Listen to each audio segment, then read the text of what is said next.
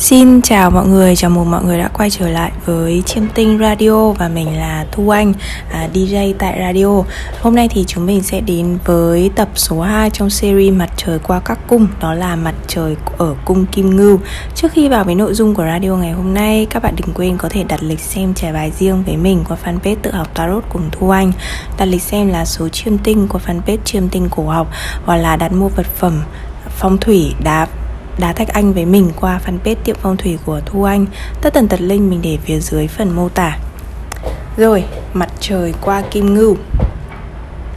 Mặt trời là gì? Mặt trời là ánh sáng.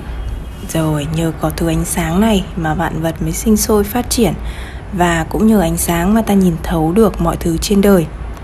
Trong cuộc đời mỗi người, hành tinh mặt trời, trong lá số hành tinh mặt trời đại diện cho linh hồn, cho sức sống, cho sức khỏe, sức bền bỉ, khả năng nhận thức, sự hiểu biết về bản thân cũng như là cuộc sống bên ngoài.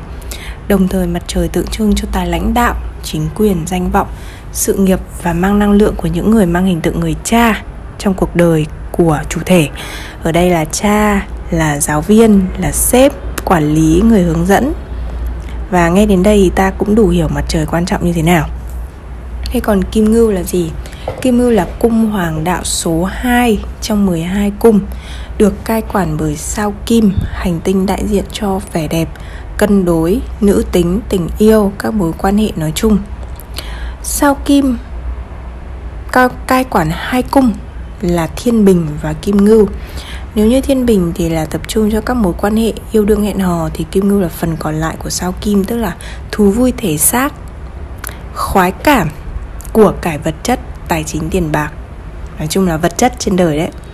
Rồi, bộ phận tương ứng là mặt, cổ, mắt, mũi, miệng, tai. Kim Ngưu còn tại tượng trưng cho những gì, đại diện cho những gì ta ăn uống, những gì được ta nạp vào cơ thể bằng đường miệng, thì đều có thể thể hiện. Ta có thể xem được cung Kim Ngưu của ta, à, cung nhà nào Kim Ngưu đấy, hoặc là cung nhà số hai, thì đều có thể thấy được. Kim Ngưu thuộc nhóm ổn định, là gồm cung Sư Tử, Thần Nông, Bảo Bình và Kim Ngưu. Nhóm ổn định là gì? Là những là cái nhóm bốn cung mang năng lượng bền vững, có thể dựa vào và tin tưởng được, chậm rãi chắc chắn nhưng cũng cứng nhắc và khó thay đổi. Đấy, thì trong tình cảm ấy, nói thật là trong tình cảm thì chỉ thích yêu người của bốn cung này thôi, tại vì người của bốn cung này thường ổn định và chung thủy. Nhá, đấy, trung thủy, ổn định, năng lượng năng lượng giống như là núi vậy á, vững chắc, bền vững như ngọn núi. Rồi, nguyên tố đại diện cho Kim Ngưu là đất, cùng với Sử Nữ và Ma Kết, thực tế, logic, lý trí, không bay bổng, không lý tưởng hóa. Thế thì yêu Kim Ngưu thực tế quá rồi, đúng không? Vừa thuộc nhóm ổn định, lại vừa thuộc cung đất. Đấy, thế là cái phần ổn định thực tế nó được nhân đôi, nhưng mà đôi khi cái ổn định này nó chuyển thành cái gì nhỉ? Nó chuyển thành thực dụng. à, Và à, thỉnh thoảng đi Thỉnh thoảng các bạn nào mà trội Kim Ngưu trong lá số, đôi khi các bạn ý sẽ à, tìm kiếm tình yêu. Gọi là tình yêu không đúng lắm, cái cách tiếp cận tình yêu của bạn ấy thông qua giá trị vật chất. Tức là à cái người này có giàu hay không, cái người này gia cảnh như thế nào, cái người này đem đến cho tôi được cái gì, giúp đỡ được tôi cho cái gì trong con đường sự nghiệp của tôi. Đấy, à, hoặc là người này, nói chung là họ sẽ xem xét Kim Ngưu sẽ xem xét cái những cái giá trị bên ngoài khi mà tiếp cận vấn đề. Thì cái này không hẳn là xấu, bởi vì khi mà bạn tìm hiểu về chiêm tinh nha, thì bạn biết là mỗi cung hoàng đạo, mỗi hành tinh và mỗi nhà đều đại diện cho một khía cạnh trong cuộc sống. Có cung, có hành tinh, có nhà đại diện cho vật chất. Có cung, có hành tinh, có nhà đại diện cho tâm linh. Thì cái những cái người mà họ theo đuổi đời sống vật chất trong kiếp đời này á, miễn là họ không gây hại đến người khác, miễn là họ không làm tổn thương người khác, không vi phạm pháp luật, không làm hại người ta, thì họ được thoải mái theo đuổi vật chất. Bạn không thể bảo là à một cái người này chỉ biết theo đuổi tiền, yêu tiền, tức là họ là cái người mà có tư tưởng kém hơn bạn được, hay là tần số thấp hơn bạn được. Nó, nó, nó, nó. Có thể những cái người như thế nhá, ở kiếp trước họ đã tu xong lĩnh vực tinh thần và tâm linh rồi, và cái bài học karma, cái nhân quả của họ ở kiếp này là theo đuổi thế giới vật chất. Khi mà bạn hiểu, bạn tìm hiểu chiêm tinh, cái hay ở chiêm tinh đấy là bạn biết được về bản thân bạn, và bạn cũng biết được là cách người khác vận hành, và bạn sẽ không cố gắng áp đặt quan điểm sống của bạn lên người khác nữa. Ok, rồi. Thế thì những bạn nào mà trội kim ngưu trong lá số thường là những bạn theo đuổi thế giới vật chất, và những người như thế không phải là người xấu. Ok. Rồi, thế mặt trời kim ngưu là gì? Khi kết hợp mặt trời và kim ngưu, ta có những cá thể cá nhân bẩm sinh khỏe mạnh, dẻo dai, bền bỉ hơn người thường, là con người của gia đình.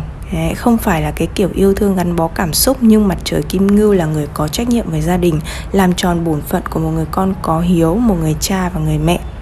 Tuy nhiên mặt trời kim ngưu là người muốn có tiếng nói, muốn quyền lực trong nhà. Thế nên những người này tương đối gia trưởng. Nữ thì còn đỡ nhưng nam thì càng gia trưởng hơn. Lý do là bởi vì sao? Dù cung hoàng đạo nào cũng thế nhá, nhưng mà là nữ ấy, thì thường bao giờ cũng có như kiểu cái hormone của nữ mà khiến cho tính chất, cái tính cách của các cung nó được mềm mỏng hơn, kể cả khi bạn nữ đó sinh ra là có những cái cung nam tính. Đấy, còn ngược lại nếu đã sinh ra là nam và có những cái cung nam tính thì cái nam, phần nam này nó càng trội hơn. Đấy, thế nên là mặt trời kim ngưu con trai đàn ông á thì thường rất là gia trưởng. ừ. Như đã nói ở phần trên thì mặt trời là gì? Là cái tôi, là cá nhân, là vua. Còn kim ngưu là đại diện cho sự hợp tác, kết nối, vì dù sao cũng mang năng lượng của kim tinh. Thế nên là các bạn này thường cảm thấy rất mâu thuẫn, chật vật trong việc tìm được sự cân bằng hài hòa giữa tôi và người khác.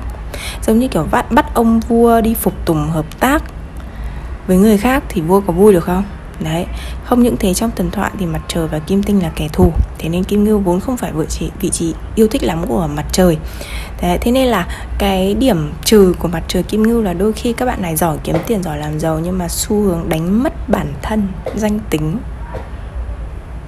trong hành trình tận hưởng khoái lạc hay là tích lũy của cải.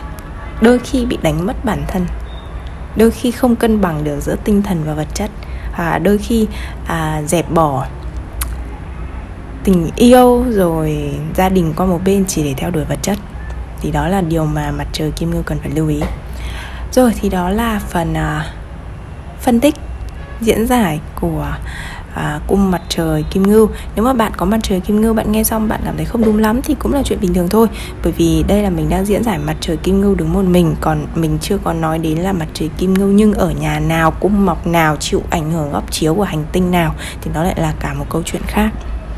Ok, thế, thế là mình xin phép được dừng radio ngày hôm nay tại đây. Cảm ơn các bạn đã ủng hộ và lắng nghe. Chúc các bạn buổi tối vui vẻ, và đừng quên ủng hộ kênh Tự Học Tarot cùng Thu Anh nhé. Bye bye.